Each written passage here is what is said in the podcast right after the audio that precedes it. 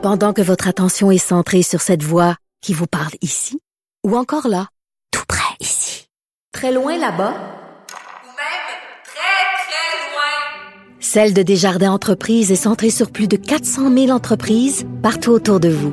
Depuis plus de 120 ans, nos équipes dédiées accompagnent les entrepreneurs d'ici à chaque étape pour qu'ils puissent rester centrés sur ce qui compte, la croissance de leur entreprise. Avocat à la barre. Alors je procède à la lecture du verdict. Avec François-David Bernier. Les meilleures plaidoiries que vous entendrez. Cube Radio.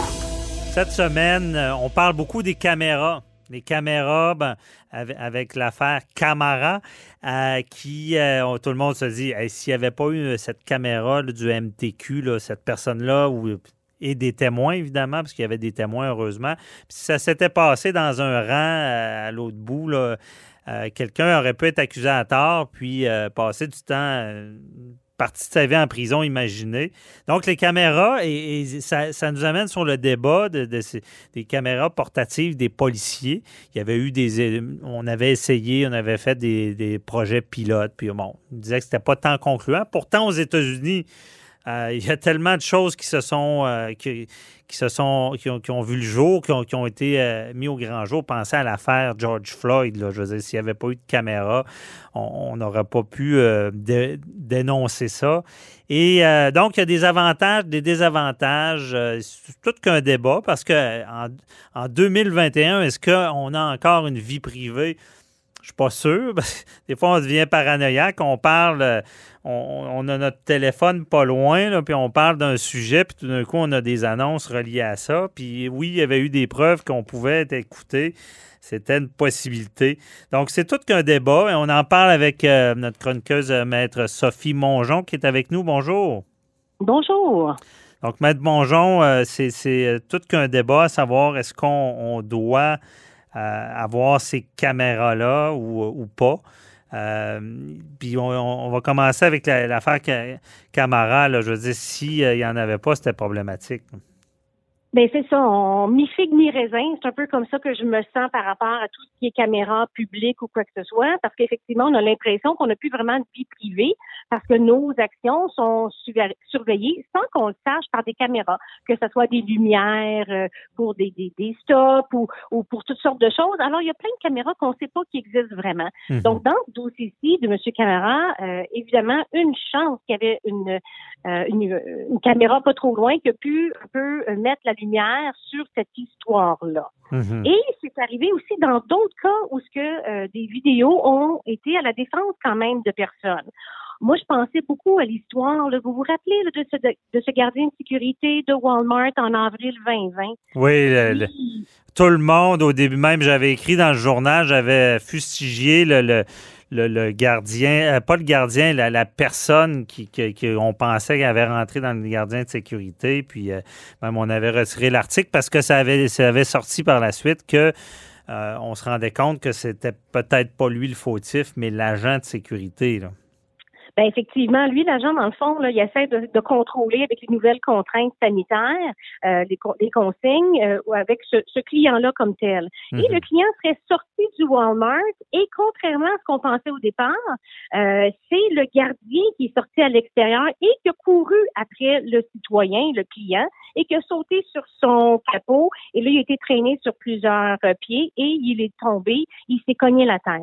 Euh, Mhm. ce pauvre gardien-là a quand même été quatre mois dans le coma et puis est décédé au mois d'août. Ouais. Mais, au, mais au départ, dans le fond, le chauffeur, lui, euh, avait été accusé comme quoi qu'il y avait euh, négligence criminelle, euh, lésions corporelles, voies de fait grave.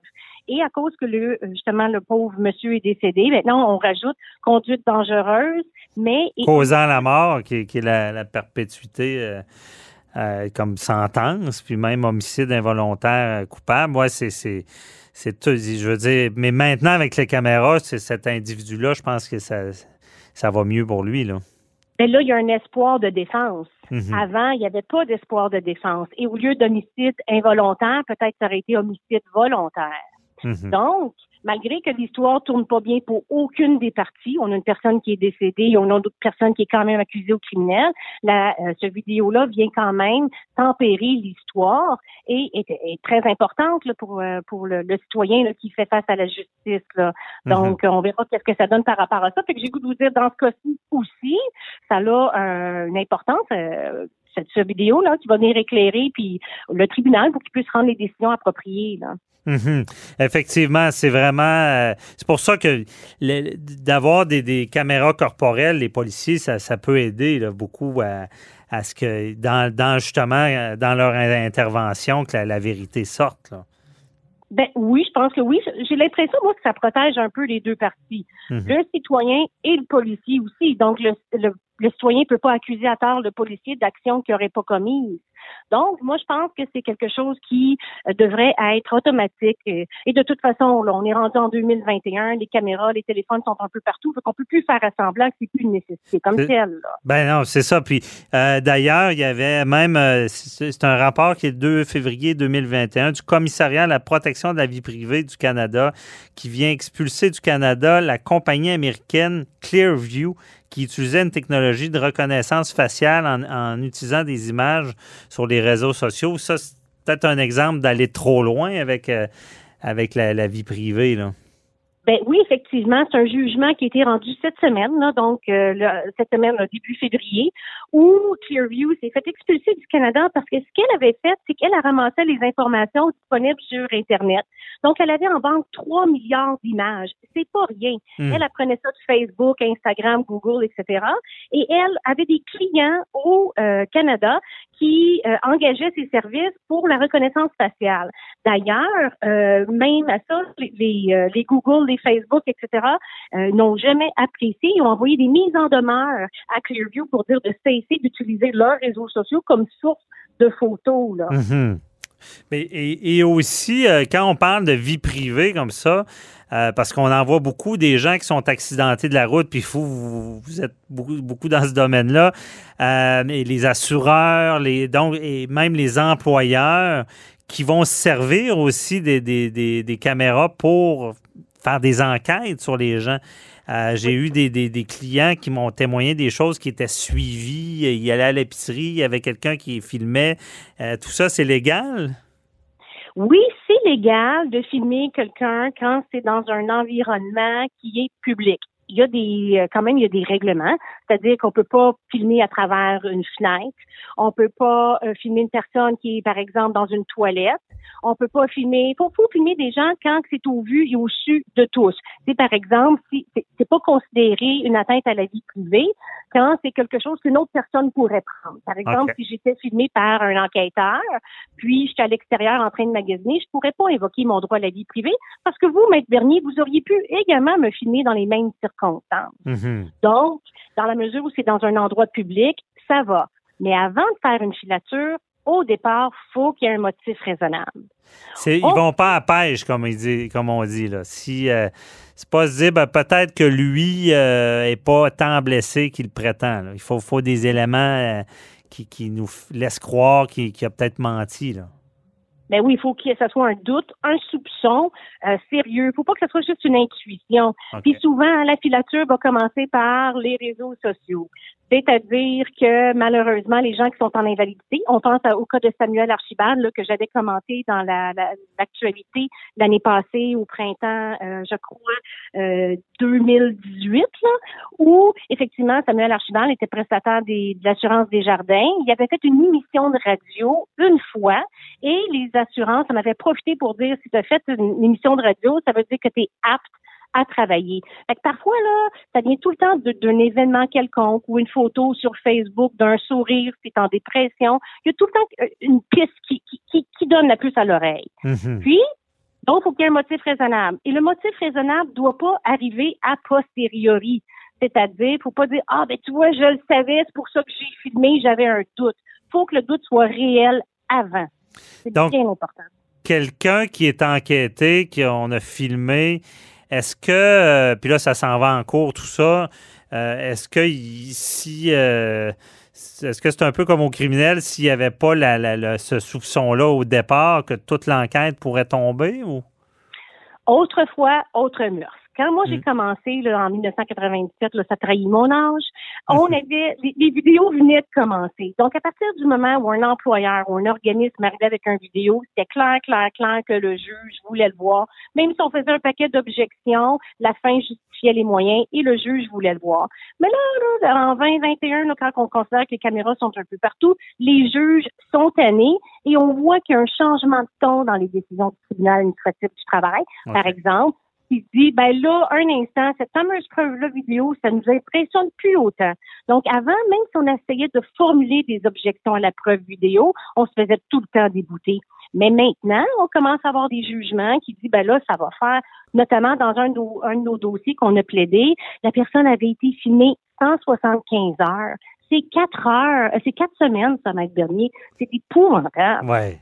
Non, c'est ça. faut pas tomber dans l'excès et, que la, personne euh, ait des dommages euh, collatéraux, choc post-traumatique à tel point qu'il se sent suivi.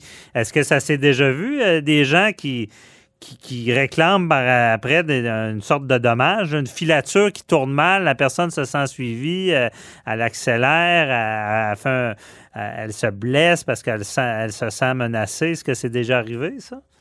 Ben, non, pour- moi, j'ai pas eu de cas comme ça, comme tel encore. Mais OK. tu sais, en droit administratif, on c'est du avec dépend. Donc, c'est c'est sans dépend, pardon. Fait que c'est tout le temps la preuve de, de, de chaque personne. là. Fait que Mhm. même s'il y a eu, si ça a été abusif ou quoi que ce soit, la preuve va tout simplement être rejetée, mais il n'y aura pas de dommage particulier qui va être accordé pour ça, là. Oui, je comprends. Parce que aussi, on a déjà vu ça, la personne qui est invalide ne peut pas lever les bras, puis elle se fait prendre à, lever les bras en train de ranger un livre sur l'étagère. Euh, J'imagine que quelqu'un pourrait faire un, effort. euh, si on coupe des parties du vidéo, ça peut être problématique. Quelqu'un peut faire quelque chose qui semblait pas pouvoir faire, mais avec un effort surhumain, puis là, ça va jouer dans, dans la décision. Ben oui, mais tu sais, notre condition physique est en dents de scie, hein, puis qu'il y a des journées qu'on se sent beaucoup mieux, puis il y a des journées qu'on se sent moins bien, puis souvent, ça peut être pris hors contexte. Mais là, vous Mhm. avez apporté un super bon point, Maître dernier. Vous avez dit qu'on peut couper des parties de vidéo. Mais ça m'est déjà arrivé, ça. faut être vigilant. Faut, faut avoir Oui. toute la vidéo. Ouais. Oui, oui, c'est ça. L'employeur avait coupé 10 secondes du vidéo qui montrait que le travailleur se blessait. Ah, Que-. Dans les lieux de travail aussi, des fois, il y a des caméras qui peuvent vous surveiller. Mais il y a des règles aussi. Ça peut pas être des caméras at large. Il faut que ce soit des caméras pour des raisons particulières. Mhm. Et en plus, il faut pas que ça soit ciblé sur une personne. Et justement, en fin de semaine, il y avait le Super Bowl. Et même les joueurs de, la NFL ne sont pas à l'abri de la surveillance parce qu'on a trouvé en, en novembre 2020, l'année passée, des caméras de surveillance dans les détecteurs de fumée de la chambre des vestiaires des Jets de New York. Ouais. OK, on n'est pas, euh, on va se laisser là-dessus, on n'est pas trop à l'abri. En plus, ça, ça tombe d'appoint ce sujet-là parce que j'écoute une émission sur euh, Netflix, là, Homeland, puis ça fait paranoïa. On dirait qu'on peut être suivi à peu près n'importe où, enregistré n'importe où. Mais euh, je pense que c'est rendu qu'en 2021. Mais au moins, Maître Mongeon, on a vu qu'il y avait des utilités à ça. C'est le point positif. Merci beaucoup. Là. On se reparle la semaine prochaine. Merci, bonne Bye journée. bye.